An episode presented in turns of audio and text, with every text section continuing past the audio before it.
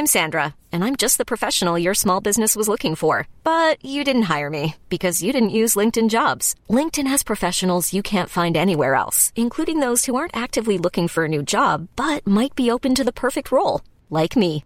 In a given month, over 70% of LinkedIn users don't visit other leading job sites. So if you're not looking on LinkedIn, you'll miss out on great candidates like Sandra. Start hiring professionals like a professional. Post your free job on linkedin.com/achieve today. Hi, everyone. Marcelle here. Before today's episode, I want to tell you about a new show that we are loving at Witch Please Productions, the Culture Study podcast with Anne Helen Petersen. If you don't already know it, I'm convinced that you're about to fall in love with a new podcast. And this is coming from me, Marcelle, someone who famously doesn't really listen to podcasts.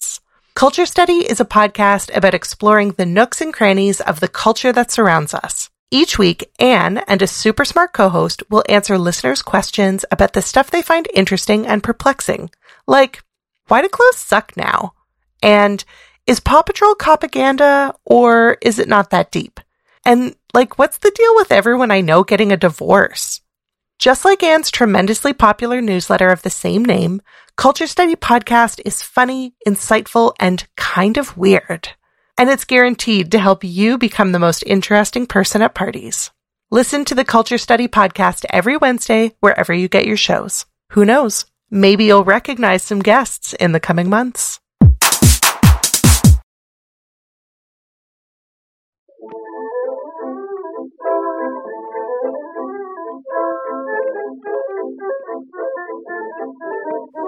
Hello and welcome to Witch Please, a fortnightly podcast wherein two lady scholars talk about the Harry Potter world. I'm Marcelle Kosman. And I'm Hannah McGregor, and today we're discussing the second film in the Harry Potter series, 2002's Harry Potter and the Chamber of Secrets. You have to say secrets like that all the time. Secrets. Secrets. uh, you know, in case this makes it into the recording, I want to set the scene, which is that uh, it is broad daylight, Oh, yeah. and we're recording this in my office On our campus. on our campus. It's the 1st of April, and like some kind of cruel April Fool's Day joke, it is a fucking blizzard outside. It's really horrifying, and everybody feels insane as a result. it's a wizard blizzard. It's a wizard blizzard. You're welcome. You are the best. Uh, so neither of us are drunk. Um, No. Nobody's adequately caffeinated. Not Nobody has had even a single chip today. Oh um, so we are really pushing ourselves to the limits to see under what situations of duress we can be funny. This is like a terrible experiment. Yeah. You're all welcome.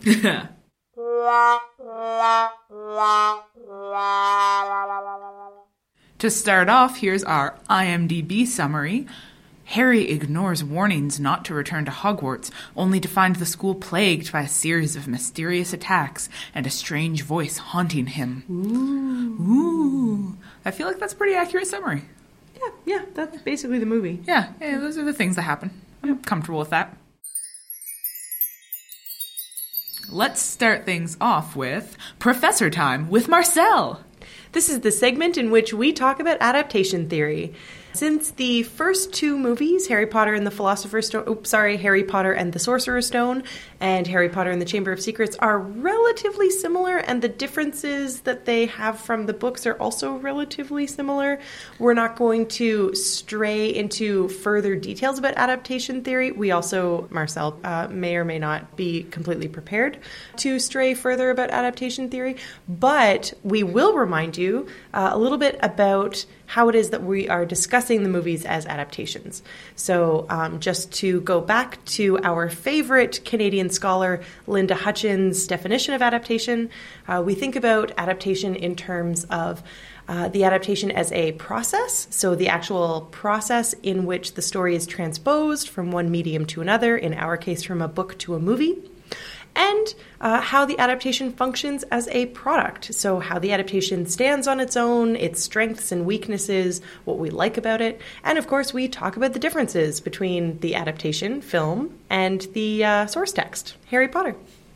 Wonderful. So there's a few key changes that we were, I think, interested in in some ways in the last film and are still interested in in this one. And one of those is um, the switch between the text and the film in terms of point of view, right? Mm-hmm. I mean, we have a whole segment when we talk about the novels um, called The Boy Who Narrated because we're very interested in how the books are written from Harry's perspective. And you have to Mm-hmm. Read critically, sort of against the grain, to figure out what's actually happening and what's just Harry's perspective. And the movies really don't do that. No, definitely not. Um, the movies are are much more mm, third person omniscient. Yeah, In a way, like the the camera lens does this thing where it pretends to be objective, even though we know that that's not actually possible. Yeah, so you have this outside point of view, um, looking in on what's happening to everybody. And that really comes across in this movie because um, one of the sort of major plot lines is this whole thing where Harry sort of thinks he's going crazy. Um, he's performing acts that he doesn't realize he's performing, that is, he's speaking in Parseltongue and doesn't know he's doing it. Um, in the last episode, we talked about how in that scene where he accidentally speaks in Parseltongue um, to scare the snake away from. Justin Finch Fletchley. You were so good at saying that name that we have no idea what it looked like from the outside. We only know what Harry knew. But in the movie, we see what it looks like from the outside, and we have no idea what Harry was doing.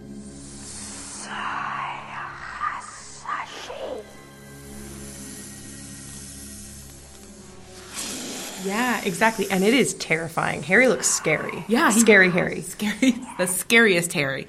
Um, yeah, it's really creepy. We hear him speak Parseltongue instead of hearing what he's actually trying to say, and so we get that same experience of sort of shock and alienation um, and discomfort that the viewers get. And there are the all of these scenes. The one that really struck me is Snape's face. He's obviously horrified with what is happening.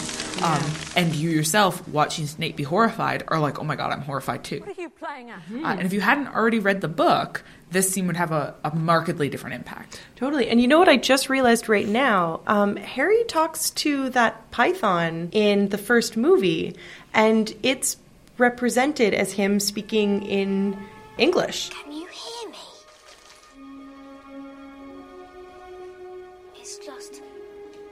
Talked to a snake. I can't remember if it's a python or a boa constrictor or whatever. It's a big snake. Harry's talking to a great big snake. Big snake. Um, but in this movie, they actually show him speaking in Parseltongue. So we have we do actually get that shift in perspective, which is so strange. And I just thought of right now, and I have nothing more sophisticated to say about it. Well, it's really interesting because we're not supposed to know at that point that Parseltongue is a thing, um, that it's not something that all wizards can do, just like Harry doesn't know. So in that moment, we do sort of share in his perspective.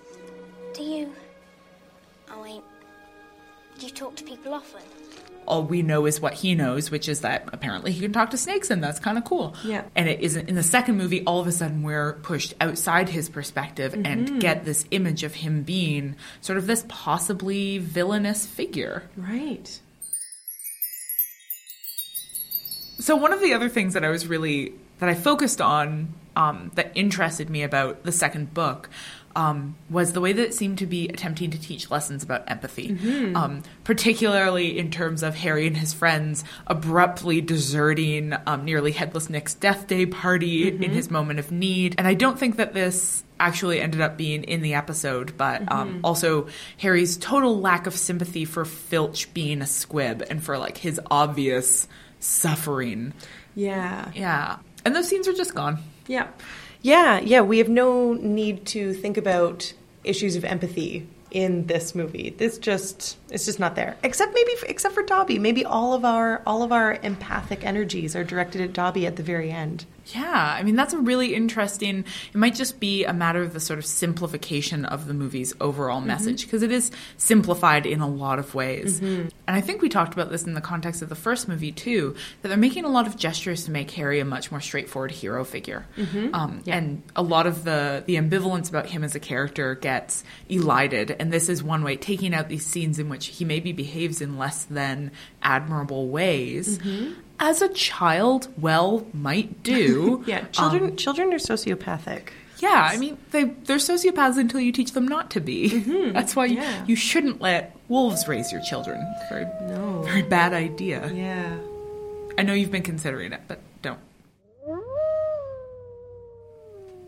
One of the things that I found really um, surprising about the film, about rewatching the film, is the representation of Lucius Malfoy. I guess it in the books it makes sense that he's evil because we talked a lot about Harry's inability to distinguish the gray zones between what is good and evil. Um, but in the film, he's just so objectively evil. He's just so terrifying and horrible and evil. And when we were talking about this, Hannah, uh, one of the things that you mentioned is that you were interested in the representation of, of bad white wizards or yeah. bad white people in general. Do you want to talk about that? Yeah. Yeah, it really struck me. The moment in which it really struck me is the scene where Lucius walks into Hagrid's cabin um, and he has a bow in his hair, mm-hmm. like this really big bow in his hair. And we already were thinking through sort of um, the effeminacy of Draco Malfoy mm-hmm. and how that's supposed to stand in for shorthand for his villainy. Mm-hmm. But that really gets extended in this movie through his father, who's a more extreme version of him. And his effeminacy, his sort of effete dandy persona is tied into a sort of visual vocabulary that I would link both to a sort of French aristocratic mm, image. Mm-hmm. Um, to a sort of southern slave owning plantation image, right? Which mm-hmm. is amplified by the fact that he is a slave owner. Mm-hmm. Um, and then the movie also seems really obsessed with his whiteness. Mm-hmm. There's one scene where it's the camera closes right in on him and it's highlighted the very very pale blue of his eyes and the intense whiteness of his hair mm. um, like the the malfoys are almost albinos they're so white except they can't be albinos because albinos are too white they're scary white yeah yeah, yeah. they're they must be evil because they've taken whiteness too far mm-hmm. but something almost like that is happening here mm-hmm. you know the the aryanness the sort of link between the slytherins and nazis which we've already talked about the link between the Malfoy family and old money, mm-hmm. aristocracy, um, the implications of inbreeding that are inherent in that, mm-hmm. um, the link to slave owning, that they're having this sort of vocabulary of bad whiteness piled on top of them. And here's a lesson for you, erstwhile listeners. Any narrative that's trying to represent bad whiteness to you is probably interested in doing it so that it can model forms of good whiteness. and so in the scene where we have Malfoy and Harry sort of coming head to head over the freedom or lack thereof of Dobby, mm-hmm. Lucius Malfoy needs to stand in for that bad whiteness so that Harry can be the good white man who frees slaves, who mm. comes from a poorer background, who has pulled himself up by his own bootstraps right. rather than having wealth and privilege behind him. Huh. So essentially, what you're saying is that these kinds of representations still do the work of shoring up whiteness as inherently good by separating it from bad whiteness. Yes, absolutely. Absolutely. Um, and I think that we see even more of that uh, in the very strange visual vocabulary of the bad wizards mm-hmm. um, when Harry accidentally does just like a super bad job of saying Diagon Alley.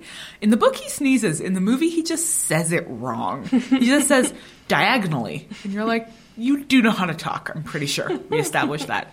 But he, when he emerges into the wrong part of Diagon Alley, he is surrounded by, um, it's like he's, he's gone not only back in time to Victorian England, but has accidentally stumbled into like an opium den mm-hmm. because everybody looks like an opium addict. Yeah, everybody is like super high and covered in soot and coming out of the walls and trying to claw at his fresh, young, plush cheeks. Yeah, they're just gaunt and decrepit and dressed in black. And the actual shop, I can't remember what it's called. I don't. It's Borgin and Burkes. Borgin and Burkes. You remember all the things. Borgin and Burkes is full of all of these really racialized props, so shrunken heads, mm-hmm. right, which have this really sort of troubling racialized history, and then the oriental implications of the opium den um, are all very firmly again putting certain wizards on the bad side of whiteness, in this case by linking them to a sort of orientalized aesthetic, which is going to come back when we finally meet Voldemort. Mm-hmm. Yeah, it was something that we talked a little bit about in terms of Quirrell's turban, and it remains consistent. It remains a consistent visual trope throughout these films. Yeah, absolutely. And we, again, need to ask ourselves whether it's a matter of Rowling, or the directors in this case, just sort of drawing on a visual vocabulary that has these really oppressive histories, much as we were talking about the sort of anti Semitic stereotype of the goblins Right. um, as they appear. You know, is that an actual reference to to anti-Semitic stereotypes, or is it the fact that goblins themselves have this history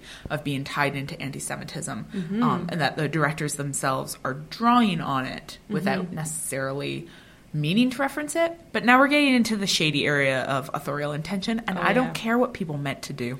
Yeah, yeah, that's the thing. If you are continuing to draw unself consciously on these really convenient tropes, it's still it's still bad and wrong. You're still doing it wrong. Except you're doing it Hollywood, which is going to make you all the money. So I guess you're doing it right, but not for us. No. we're not in it for the money. We're in it for the glory and the fame.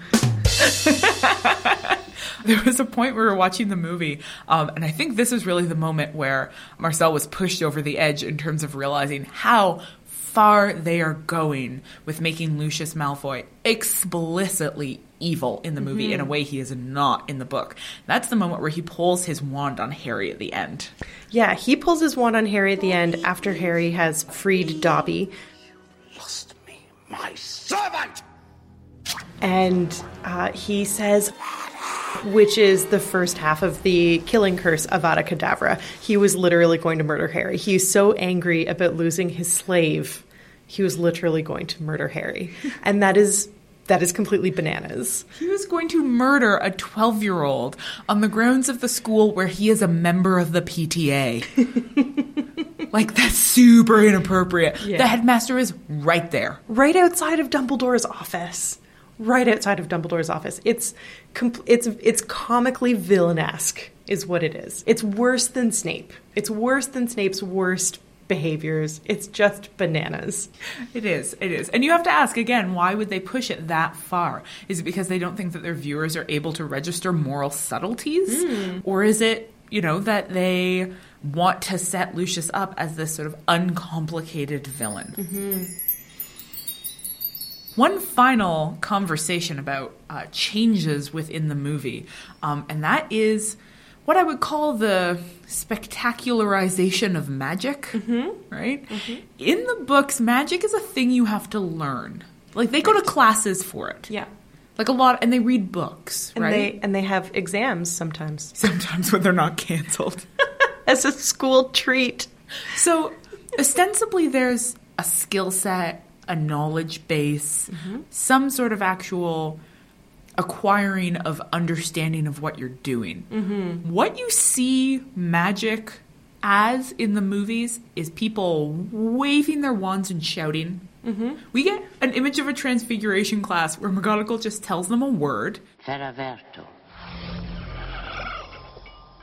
and is like, now flick your wand at this thing and say this word. And then Ron tries to do it. And it doesn't go well, and everybody laughs at him. And I'm like, how the hell was he supposed to know how to do that? Yeah. Like, that's the worst teaching I've ever seen. Like, here's a book, read it good now. And then we'll all laugh at you when you don't read it exactly in the way that we've decided you need to read it, which is out loud. I don't know. I don't know. like, that's not how you teach things. In that scene, there's a blackboard in the background that's covered in these really elaborate symbols that suggest that transfiguration is like a complex subject mm-hmm. that they need to study, but we never see them actually like using that information. We never see what that might look like. I mean, I get that that might be boring. It's mm-hmm. hard to represent academic pursuits as interesting. That's why mm-hmm. all academic movies feature montages of people reading in various poses. I was just about to say that's why you need a montage with a clever voiceover. That's the purpose of those, or some kind of like some kind of mood music, and you know, like some swelling of emotion, and maybe Robin Williams standing on a desk, and Yeah. you know, yeah, why doesn't McGonagall get on a desk? It's like she doesn't even want them to learn. God, seriously. And you know what's so funny about that too is that we see in Lockhart's class that he does actually teach them nothing. Except we only realize that he teaches them nothing because they can't do anything, right? So he lets the pixies out of their cage See what you make of them. and is like, "So you guys put them back now without having taught them anything." But it's that's the exact same way that, or that's the exact same classroom activity that we see in McGonagall's class. Except in McGonagall's class, everything is orderly. So we're, I guess, led to assume that she had done some teaching before the camera popped in. Yeah, I I'm mean, unclear. In McGonagall's class, her authority is established by the fact that she does what she's asking them to do impeccably 1st and then they all fail. Right. Right? Whereas in Lockhart's class, it's chaos because the um, proper order of things has been reversed, which is that Lockhart himself is incompetent and cannot model what he wants to do. And Hermione has to take control and actually fix things. And it should not be the student teaching the teacher. That's a flipped classroom, and we do not believe in flipped classrooms here at Witch Please. Absolutely not. No. We have nothing to learn from our students. That's no. That's obviously no. We have so much to learn from our students. What is it? Sage on the stage versus guide on the si- guide on the side. I have no idea what you're saying right now. oh, this is a terrible, gross saying that people use for the two understandings of what a professor should be like. So, sage on the stage is like a smart person standing at the front just telling you things, whereas guide on the side is like you're just there to help people learn. It's gross. What we're saying is that pedagogy is very complicated. that is exactly what we're saying. And Marcelle, you pointed out while we were watching the movie that Quidditch is actually pretty similar to this sort of chaotic, random treatment of magic.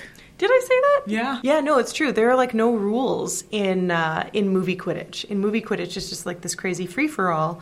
But um, that's all I have. I don't know. I don't know what else I said. I don't remember anything. What I say? say it smarter. in the in the book quidditch has there's like 400 possible ways you can do it wrong Right, there are like 400 possible penalties or something like that, and there's some famous game where someone got all of them, or Yeah. got all the all of the penalties or fouls or whatever it's called. yeah we don't know how to sport. sport i don't they do a sport and you can do a sport wrong but in the movie you can't do a sport wrong in the movie it is insane chaos like a bludger is trying to oh, murder harry and nobody like calls a timeout Yeah, that's right. Okay, this is coming back to me now. Yeah, they're just they're just they're just letting it happen as though I mean, right, I gave the example that in a basketball game, if your basketball suddenly deflated, they wouldn't be like, "Well, you, you know, just going to wait for you to score some them's points." the breaks Yeah. No, they would they would call timeout. They would bring out a new basketball, and then you would continue to bounce the basketball because basketballs need to be inflated. So when your bludger is uh, intentionally trying to attack a single player as opposed to just being the thing that gets batted around, it's it's not doing its job. It's not doing its sport job. So it need a timeout needs to be called. do sports better movie All the spells lift people up. What's that about? I mean, it's part of this, like the the way that magic works in this movie, which is that it's it's chaos. There's no skill or knowledge behind it. It's pointing and shouting, and every spell causes people to fly up in the air in an absolutely ridiculous way. And that scene, the dueling club, which, um, as Trevor Chow Fraser, our erstwhile tech support, pointed out, uh, nobody teaches them to do anything in the dueling club. Right, They're not yeah. actually taught any of the spells. Perhaps it would be prudent to first teach the students to block unfriendly spells, Professor. An excellent suggestion, Professor Snape. It's just like, here, stand on this table. Now point and pair. shout, because that's how magic works. Yeah. All of a sudden, Malfoy could make a snake come out of his wand. Yeah. Um, and both of them know how to cast these spells that cause the other person to get flung up in the air, which seems incredibly dangerous. Yeah, and also, why would there be so many different spells that would just throw you up in the air? You know, like you would think throw up in the air would be sufficient, but they have like five different five different Latinish words for it. Um, and the other thing that's really weird is that, um, and I'm very curious about this. In the book, it's Snape who whispers into Malfoy's ear the spell that releases the snake from Malfoy's wand, but Malfoy just does it on his own. And that's a really it's a very suspicious change because it I think makes Snape a little bit less ambiguous in the film. He's much more I think Snape is treated more sympathetically in the films than he is in the book. Um, and that might, again, have to do with the shift in perspective, right? We only see Snape from Harry's point of view. And at this point, Harry just hates Snape. He's just a villain. So all we're ever going to see of Snape is Snape's villainy. Um, and that really comes across in little things like when you get shots of Snape's reactions to things, which are the reactions of an adult, um, not the reactions of a villain. That comes across in the movie. In the book, Harry's not going to record those things because he probably doesn't know how to interpret that kind of information. Right. But this kind of you know, that's one kind of shift. That's more a sort of medium specific shift.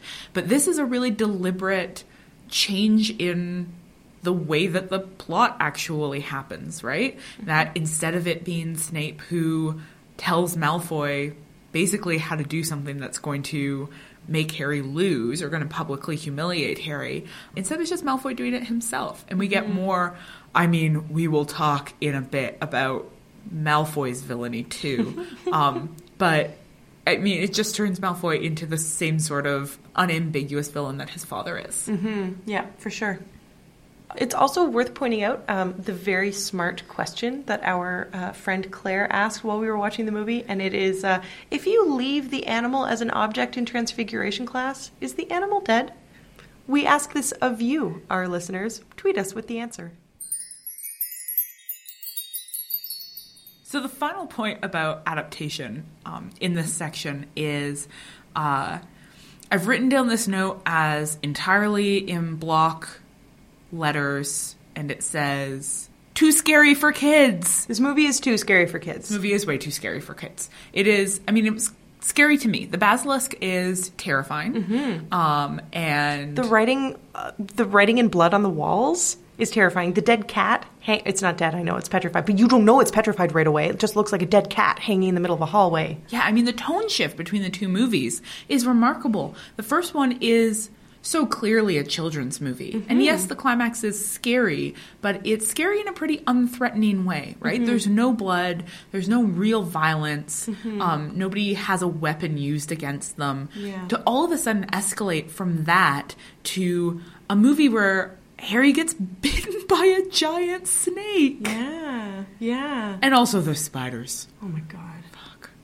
So the question that we had was whether part of what's happening here is the disjunction between where uh, Rowling is with the books being written and therefore where her sort of faithful audience is age wise and when the movies are getting made. Because at this point, the fourth book has already been written. So the original readership, the dedicated readership for these books, is older and the tone of the books has already gotten darker. And so we're wondering if the movies are getting darker faster to keep up with where the book series is rather than matching the sort of age of the book reader. Mm-hmm.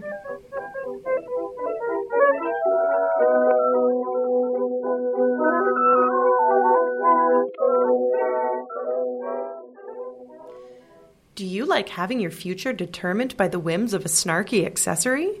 Good, because it's time for the sorting ceremony in which we talk casting, performances, and the vicissitudes of Snape's hairstyles. You tried to slip me up by putting vicissitudes in there, but it didn't work. I totally did. I wrote it down and I was like, maybe Marcelle doesn't know how to say this word. I, I actually don't. I, I don't. I just oh, took a guess. You said it perfectly. You're very smart. I said it in Parseltongue. It sounds like this. So that should sound exactly like how Marcelle said the words. Yeah, it did. Are you going insane, listeners? All right, so let's talk characters. Do we want to start with the ones uh, with our sort of faithful original cast and then talk about the new characters? Yeah, I think that's a good idea. Okay. I would like to bring up then. Now, I apologize because I cannot recall which uh, lovely listener sent us this link, but somebody sent us a link to a conversation about whether Hermione's changes in the movie are actually a disservice to her character.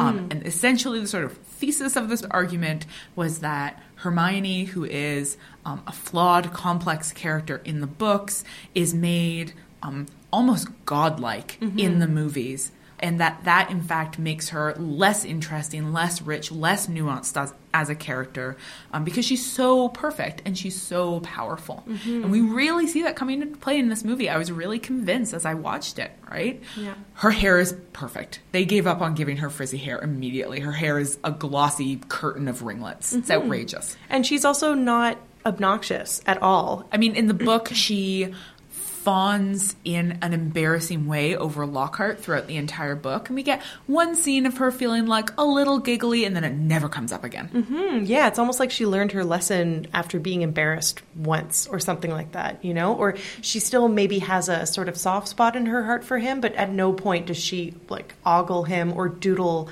her timetable with hearts or anything like that. Mm-hmm. Not like she does in the book. She doesn't attempt to defend him after he releases Cornish pixies into the classroom, and in that scene, she is single handedly responsible for solving that problem rather mm-hmm. than it being uh, a long effort on part of all of the students in the class. Mm-hmm. She's also given some of Dumbledore's lines. Oh, yeah, that's so weird. right? There's a scene where Lucius Malfoy and Harry are having a confrontation in Flourish and Blotts, mm-hmm. and uh, Malfoy comments that Harry is very brave for using the Dark Lord's name, and mm-hmm. Hermione says, "Fear of the name only increases fear of the thing itself," mm-hmm. which is Dumbledore's line from the first book. Yeah. So if there's any evidence that you need to show that Hermione is being made godlike, it's the fact that she's given the dialogue of the character who is essentially meant to stand in for God.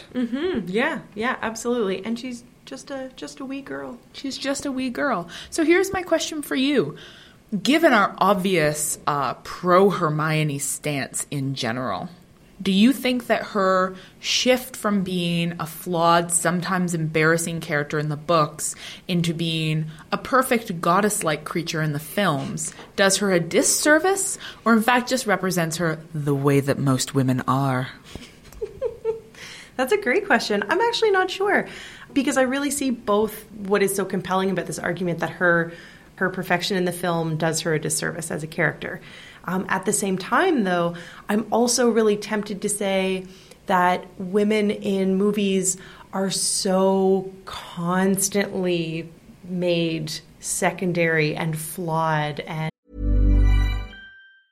Hiring for your small business? If you're not looking for professionals on LinkedIn, you're looking in the wrong place. That's like looking for your car keys in a fish tank. LinkedIn helps you hire professionals you can't find anywhere else, even those who aren't actively searching for a new job but might be open to the perfect role. In a given month, over 70% of LinkedIn users don't even visit other leading job sites. So start looking in the right place. With LinkedIn, you can hire professionals like a professional. Post your free job on linkedin.com slash achieve today.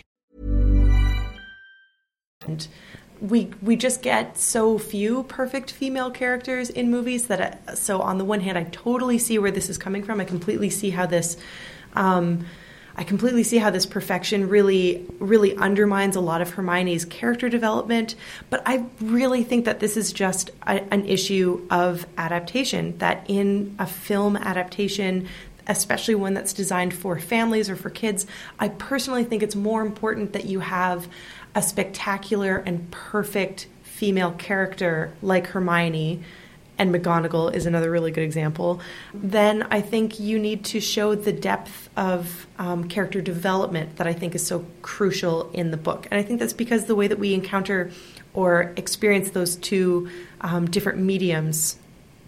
I don't know how I started that sentence. Um, I mean, a big part of it is the difference in terms of how people encounter or experience books versus mm-hmm. how they encounter and experience movies. Right. Yes. This is what I was. This is what I was trying to trying to wrap my mouth around. and I think that especially for people who are both reading and watching the movies, which I think is I think it's safe to say is a substantial percentage of the Harry Potter faniverse mm-hmm. fandom Faniverse is a word. faniverse. And I, I think in that sense, what you get is a little bit of both. So it's true that you definitely lose a lot of what makes Hermione so special and wonderful and why she's so admirable as a written character with this too much perfection. But at the same time, it is just so great to have such a strong and compelling young female character Yeah. in movies. Yeah. That's my answer. That's a good answer. Part of it for me comes down to the difference between aspiration and identification, right? Which is to say, do I want women characters who I can aspire to be like, or women characters who I can identify with? Um, and both of those things are really valuable things to have, and it's not something that men have to choose between. Right. Yeah. True. Never. Yeah, absolutely not. Yeah. And I shouldn't have to choose. I should get characters who are just aspirational and wonderful and smart and competent and always have perfect hair. Um, and I should also get characters who are flawed and complex um, and sort of anti heroines who I can sort of identify with as they face particular struggles and challenges. I want both those things. I don't want to have to choose. Well, and as we as we know, because Geena Davis, who is a flawless Earth goddess, has has told us publicly, women only make up about thirty percent of characters, and uh, even even in scenes of, um, I think it's actually less. I think it's eighteen percent in uh, so in street scenes or something like that. You only get about like eighteen to thirty percent of those random people being women, and so if I I think if we had a more accurate representation of women as being 51% of the population, then maybe we would have that that kind of representation in our female characters. We would have both flawed and complex characters and we would have ones who are just super perfect already because that's what we get with our male characters, right? Yeah. Speaking of um, identification versus aspiration, uh, let's talk about Ron in this movie. Good idea. Um, because I'm not quite sure what Ron is supposed to be doing here. I mean, in the book, he's w- another thing entirely. Ron is like the perfect best friend in Yep. the book, right? He's loyal. He sometimes speaks truth to Harry when he needs to hear hard truths, and other times he's just unquestionably there for him. He has his own set of skills. He's very good at chess. In the movies, in this movie, he is a bumbling fool. it is so strange. Everything interesting he does in the book has just disappeared. Um, he's doofier.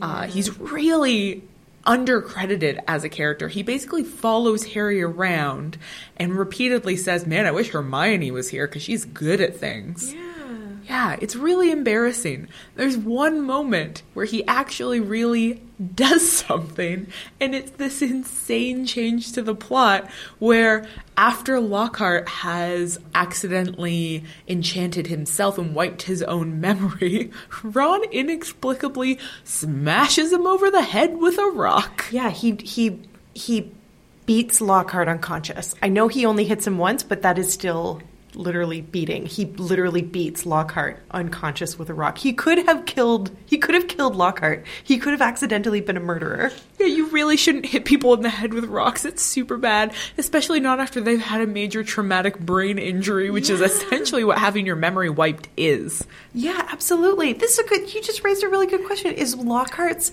lasting is Lockhart's lasting mm, what's the word I'm looking for? Memory loss? memory loss? Permanent because in the movie Ron hits him over the head? Or is it because he obliterated his own memory as we as we know in the book? I mean it's an adaptation. It could be either.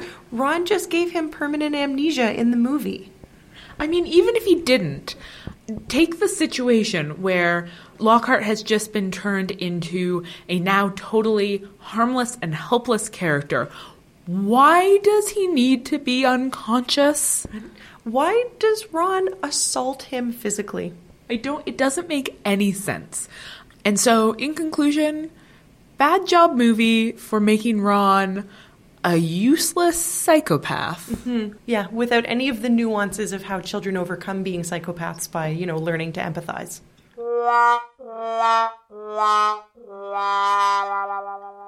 So, let's talk about the professors. okay good great The first note I have here is McGonagall colon all the sassiest faces, which is basically all you really need to know about McGonagall in this movie. But to, just to gloss that a little bit, Oh, yeah.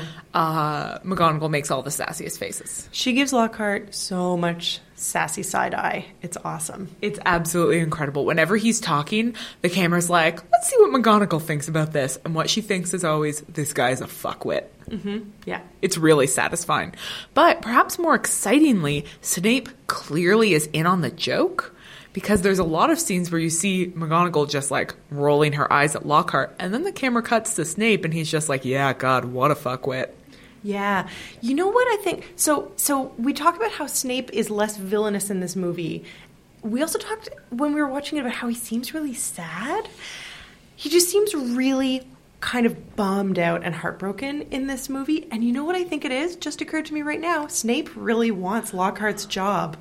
And Dumbledore hired the stupidest, most useless person to be Defense Against the Dark Arts teacher before giving that job to Snape. No wonder Snape is so bummed out That in is- this movie. That is so sad. That is heartbreaking. It's like being a, an adjunct professor in a department, applying for a job, and mm-hmm. having somebody else who is woefully underqualified in comparison to you getting the job in, instead.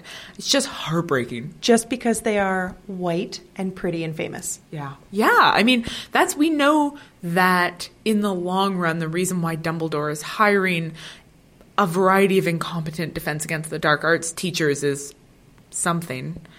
Do we, is there a reason? You know what? I don't remember. I don't remember. We'll find out when we get to book six, but I really don't remember if there's a reason before that. We will find out. Um, but it certainly looks like he gets the job over Snape because he's prettier and has better dueling sidekicks. Yeah, and he's a he's a uh, he's the he's the better kind of white person, right? Snape is evil white. Snape is opium den white. Yeah, yeah, too white, pale, pasty, just sort of creepy. Lockhart is the golden boy. Um, though Lockhart similarly has his um, essential villainy being represented to us via his effeminacy. That That's very true. Yeah, Yeah. yeah, that continues to be really important. I mean. His outfits are incredible. I want a hundred percent of them. Why don't I have a dueling cape? all of my life that has led to me not owning a dueling cape has been bad. All of my decisions have been wrong. It's also amazing to watch how uh, they don't let you, even for a moment when watching this movie, doubt that Lockhart is uh, full of shit because every time he lies about something, he makes shifty eyes. An excellent idea to show them that, Professor Snape, but if you don't mind me saying, it was pretty obvious uh, what you're about to do. And if I had wanted to stop you, it would have been only too easy. He looks around quickly to see if anybody noticed that he lied, and everybody did. Everybody did. It's so great. All of the interactions between the adults are really good in this movie. They've leaned more heavily on the acting chops of these amazing characters. And you really get to see that in just these little sort of momentary interactions and the way that being actual competent actors, they can communicate things via facial expression without dialogue. As opposed to the children who haven't learned to do that yet. We talked about that with the first movie, just about Harry looking a little bit like he needs to fart most of the time.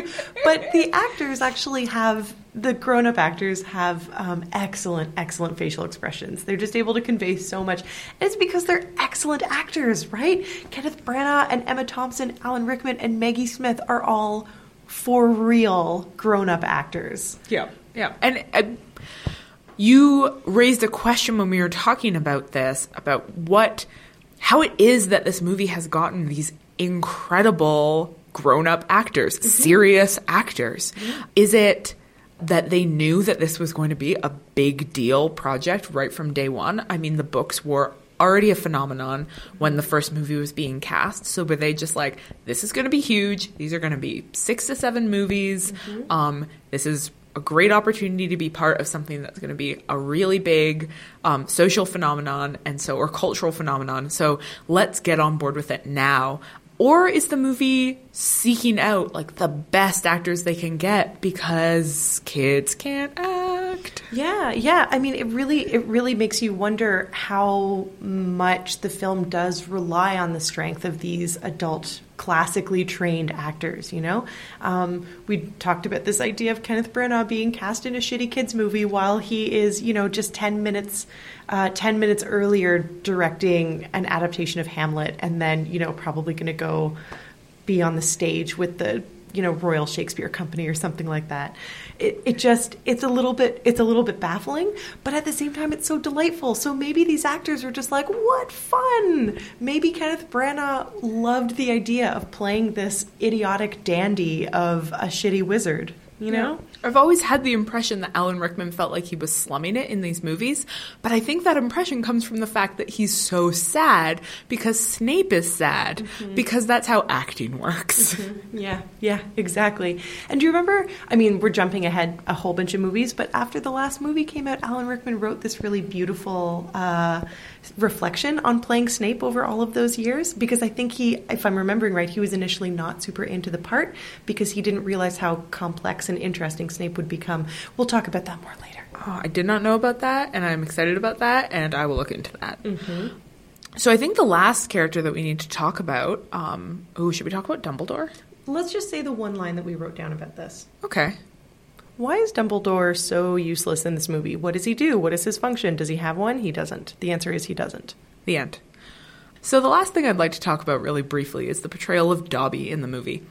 I very much got a sense in the book that he was being played to some degree for laughs, right? He's a bit comical. Um, he gets Harry into these sorts of hilarious situations um, that don't actually have real bad consequences, but they're, they're sort of hijinks that Harry needs to get out of somehow. Um, but the movie manages to do this really good job of making him not funny, and they do it because he has a sad old man voice. Dobby had to punish himself, sir. Dobby almost spoke ill of his family, sir. And his towel is so dirty. Like when you see him wearing that dirty dish rag towel, it's not, I mean, maybe who knows what we're all thinking when we're reading the book for the first time and trying to picture what kind of weird, like, printed loincloth it is that he's made out of a tea towel. But when you see that what he's wearing is actually filthy, or I think maybe he's wearing a pillowcase. Yeah, I think it's a pillowcase. Yeah, I think it's Winky that wears a tea. Anyway, whatever. We'll talk about that when we get to her. But yeah, it's so like you just see how like miserable and dirty he is. It really puts into your sight the degree of misery that he lives through and it stops being something I mean, we're not I think as people we're not very good at imagining suffering that we have not ourselves experienced and I think that's one of the really great things that movies are able to do is to kind of give us a kind of visual vocabulary for things that we don't have immediate experiences of. Yeah, and and Dobby's experience of suffering, the way that he's sort of beaten down by his own slavery, um, is so effectively captured in the movie's image of him. Um, I found him more heartbreaking than I had expected to. Oh yeah, that's the scene at the very end when he is when he is freed with the presented sock is just clothes. Dobby is really emotional free. because you want it so much. You're so much more um, emotionally invested because you can see what it means to him. As a side note, that is one of the few changes in the movie um, that I think was really effectively done. Just a moment where the scriptwriter was like, Rowling, that was ridiculous. I'm just going to correct this. Which is in the book, Harry puts Tom Riddle's notebook inside his sock and hands that to Lucius Malfoy, which is one, uh, socks aren't that big. You're a child. Try to fit a book into a sock. It's hard. A 12 year old sock, Yeah. not like a you know I don't know 18 year old sock. Yeah, like a giant sock, maybe, and a really tiny notebook, but no, that's not going to work. Um, and two, like Malfoy's not going to take a dirty sock from you. Like he's clearly a, a pristine man, and so it just makes a lot more sense in the movie that Harry just puts the sock into the book, so that Malfoy takes the I have something of yours. notebook and opens it, um, and there's a sock in it, and he discards the sock. I don't know what you're talking about. That just it's just such a little thing, but it's such a good example of moments where Rowling just sort of loses the narrative thread a bit. Yeah, that's one of my favorite things about movies when they do something just a just a bit better than the book. I know people are I know people tend to be very emphatic that books are always better than the movie, and that's I mean, frankly, that's just not true. But one of the really beautiful things about a, about a great movie adaptation is that it will do things better than the book in a way that complements the book or adds to the book rather than one being better than the other. I really love it when one is good at some things and the other is good at others. Yeah. Makes me happy. What's that? You don't have a single velvet cloak or jewel tipped walking stick? I guess we should pay a visit to Madame Malkin's props for all occasions and talk about sets, props, and the visual aesthetics of the wizarding world. Why don't we start by that thing at the very beginning of the movie that you pointed out to me that I never noticed before in my entire life? I noticed this in the scene um, in Harry's bedroom where he's leaning up against the cupboard that Dobby is hiding in, and Uncle Vernon is yelling at him for his cupboard door being broken. And on the outside of that cupboard, there is a hand drawn picture of Hedwig that has Hedwig written on it. And I can only imagine that Harry drew that picture of his owl. And then and then pinned it to his own wardrobe because he loves Hedwig so much. He loves her so much that even though he has her there in his room, he also needs to have a picture of her up. Maybe he drew that picture while he was at Hogwarts the previous year when she was out flying around owling. Or maybe somebody else made it for him, and that is also so, so tender. So cute. So adorable. So that was my favorite prop in the entire movie. And then another thing that happened involving Hedwig, who is our favorite favorite thing to talk about because of the sound effects, is when uh, Ron and Harry are flying the car, and they they have that incredible scene that doesn't happen in the book, but it's it's wonderful where they're like, "Oh, where's the train? The train must be coming. We can hear it. We must be getting close to it." And then it's behind them, and they turn around, and their eyes bug out, and then Hedwig turns around, and she has these crazy CGI bugged out eyes. Oh wow, we had to rewind it and watch it. I love an owl reaction shot. Like whenever something like that happens, in my head, um, it's always a voice saying, "And what does Hedwig think about this?" this all started with my teenage um, obsession with the movie Get Over It, which stars, amongst many other great teen actors of the early 2000s, Colin Hanks as the wacky best friend of the romantic lead. Um, and there's various scenes in which Colin Hanks' only function is to be the guy whose facial expression reacts to whatever is happening. And in my head, it's constantly like, what does Colin Hanks think of this? And this movie gives you so many good moments. What does McGonagall think of this? What does Hedwig think of this? Oh, I love a reaction shot. Great. It's so wonderful. It's really great.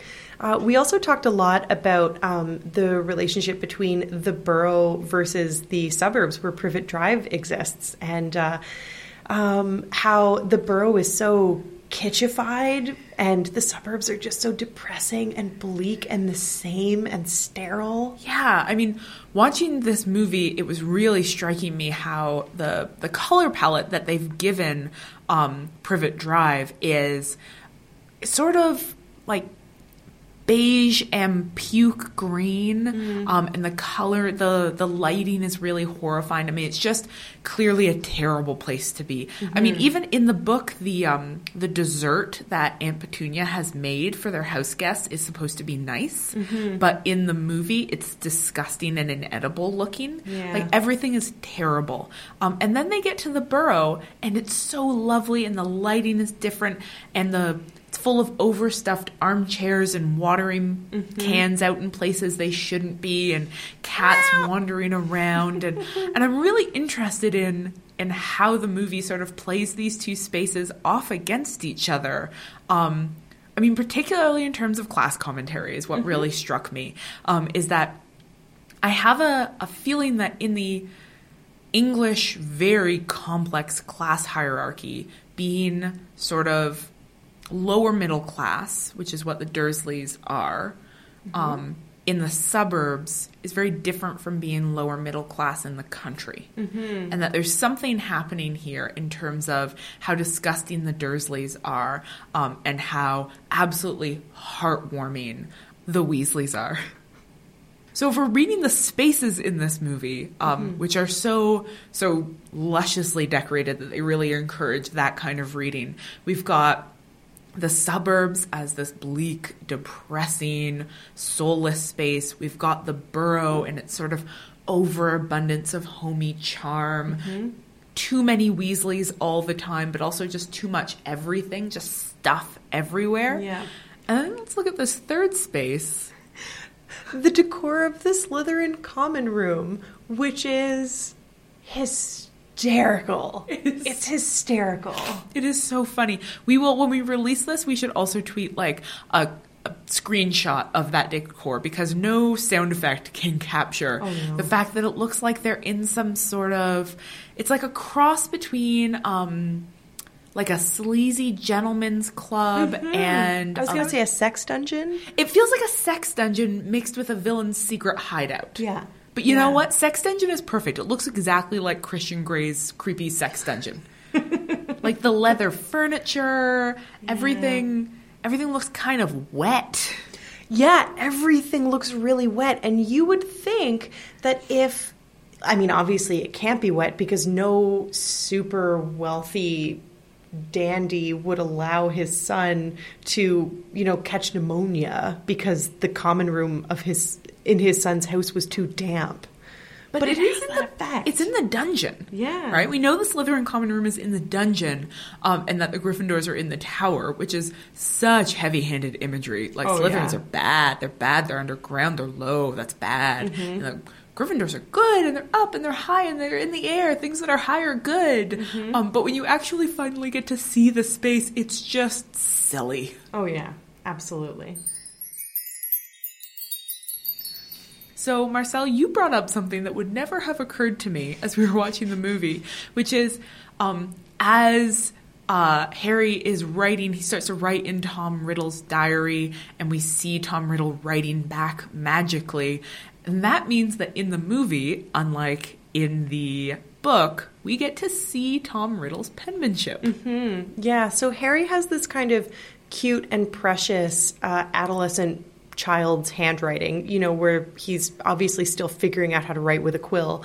And then we get this spectacular Elizabethan penmanship replying. Like it, it looks like it looks like they hired the same person who wrote all of um, all of Joseph Fiennes' scripts in Shakespeare in Love to like sign Tom Riddle and and to like you know let me show you harry. It like why why why does tom riddle's penmanship look elizabethan? It doesn't make any sense. He's from the 60s or the 50s the 40s I, it doesn't matter. He's from the 20th century. It doesn't make any sense that he has 17th century handwriting. Yeah, it absolutely doesn't. He's not old enough to have affected handwriting like that.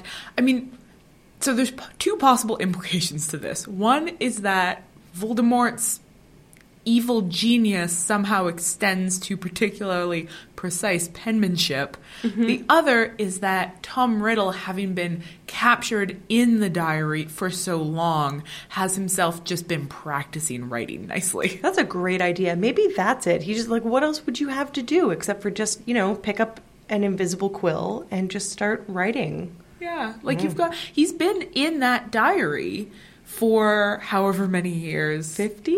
50 Is it supposed to be 50? I can't remember. Oh, well, yeah, no, I Oh, yeah, the Chamber of Secrets was open 50 years ago. yeah. Okay, yep. Yeah. Yep, there we go. Um yeah, so so that I might even think that that beautiful penmanship is an extension of the argument that I've been threading through this entire thing, which is that um, bad forms of masculinity and bad forms of whiteness are effeminate and dandyish in Yeah. this movie. And that lovely penmanship, the mere fact that he keeps a diary, is effeminate, right? And his his uh you know we talked about him being linked to these sort of chthonic imagery in the book but he's you know the fact that he's linked so strongly to ginny again suggests this sort of effeminacy um, and i want to point out that all of these um, effete male characters have as their main counterpoint hagrid Yes. yeah, Yeah. who is really the most virtuous, Mm-hmm. uncomplicatedly virtuous male character Mm-hmm. um, in the novels, right? Dumbledore is more ambivalent in a lot of ways as a character, whereas Mm-hmm. Yeah. Hagrid is just a good guy. Yeah. He is like the dad character. See, the thing is, Harry, there's some wizards, like the Malfoy family, who think they're better than everyone else because they're what people call pure blood. And what is he? He's big, he's hairy, he's masculine, he's undereducated, um, he's physically competent, he works with his hands, he's definitely heterosexual. Except he eschews all of those masculinities all the time. He does, he's so tender. He mm-hmm. refers to himself as mummy. Yeah. And when when Hermione's feelings are hurt, he is so sweet and gentle with her. Oh my god, when he when he tells her not to worry. More to the point, they've yet to think of a spell that our Hermione can't do. Come here. Don't you think on it, Hermione. Don't you think on it for one minute. We watched that. It was Marcelle and I, and our friend Claire, and our tech support Trevor, and the three ladies in the room were tearing up real bad. and Trevor gave us a scathing look and said, You're all suckers. Typical tech support, basically robotic. he is our tech support is a friendly robot who helps us make a podcast. It's true. Thanks, robot friend. So, before we conclude, I would like to open a second question up to our listeners. We often ask you to help us because um, we don't do research, and so we need you to do it. Because when we go on the internet, things go badly. so, here's our question of the day Why are spiders afraid of basilisks? We look forward to your answers.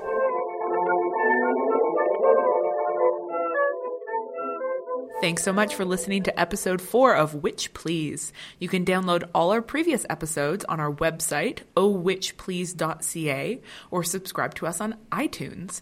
And we'd love it if you could throw us a rating or a review. At Karinasaurus and at K Trims have already thrown us some heartwarming reviews, for which we will love them forever. Forever and ever. Speaking of people we will love forever, check out our Tumblr curated by Jason Purcell at ohwitchplease.tumblr.com and stay tuned for a special guest appearance by at Neapolitan, winner of our totally arbitrary sign-off contest.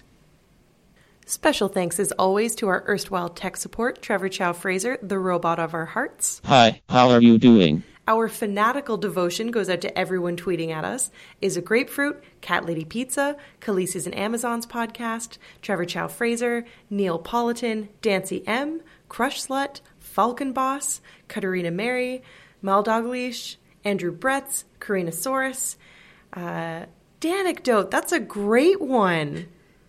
Fishy Chris, Catherine Maloche, Emily Hoven, May Us Teapot. You guys are so good at these. Physics Katie, J. Andrew Dick, and maybe some other people?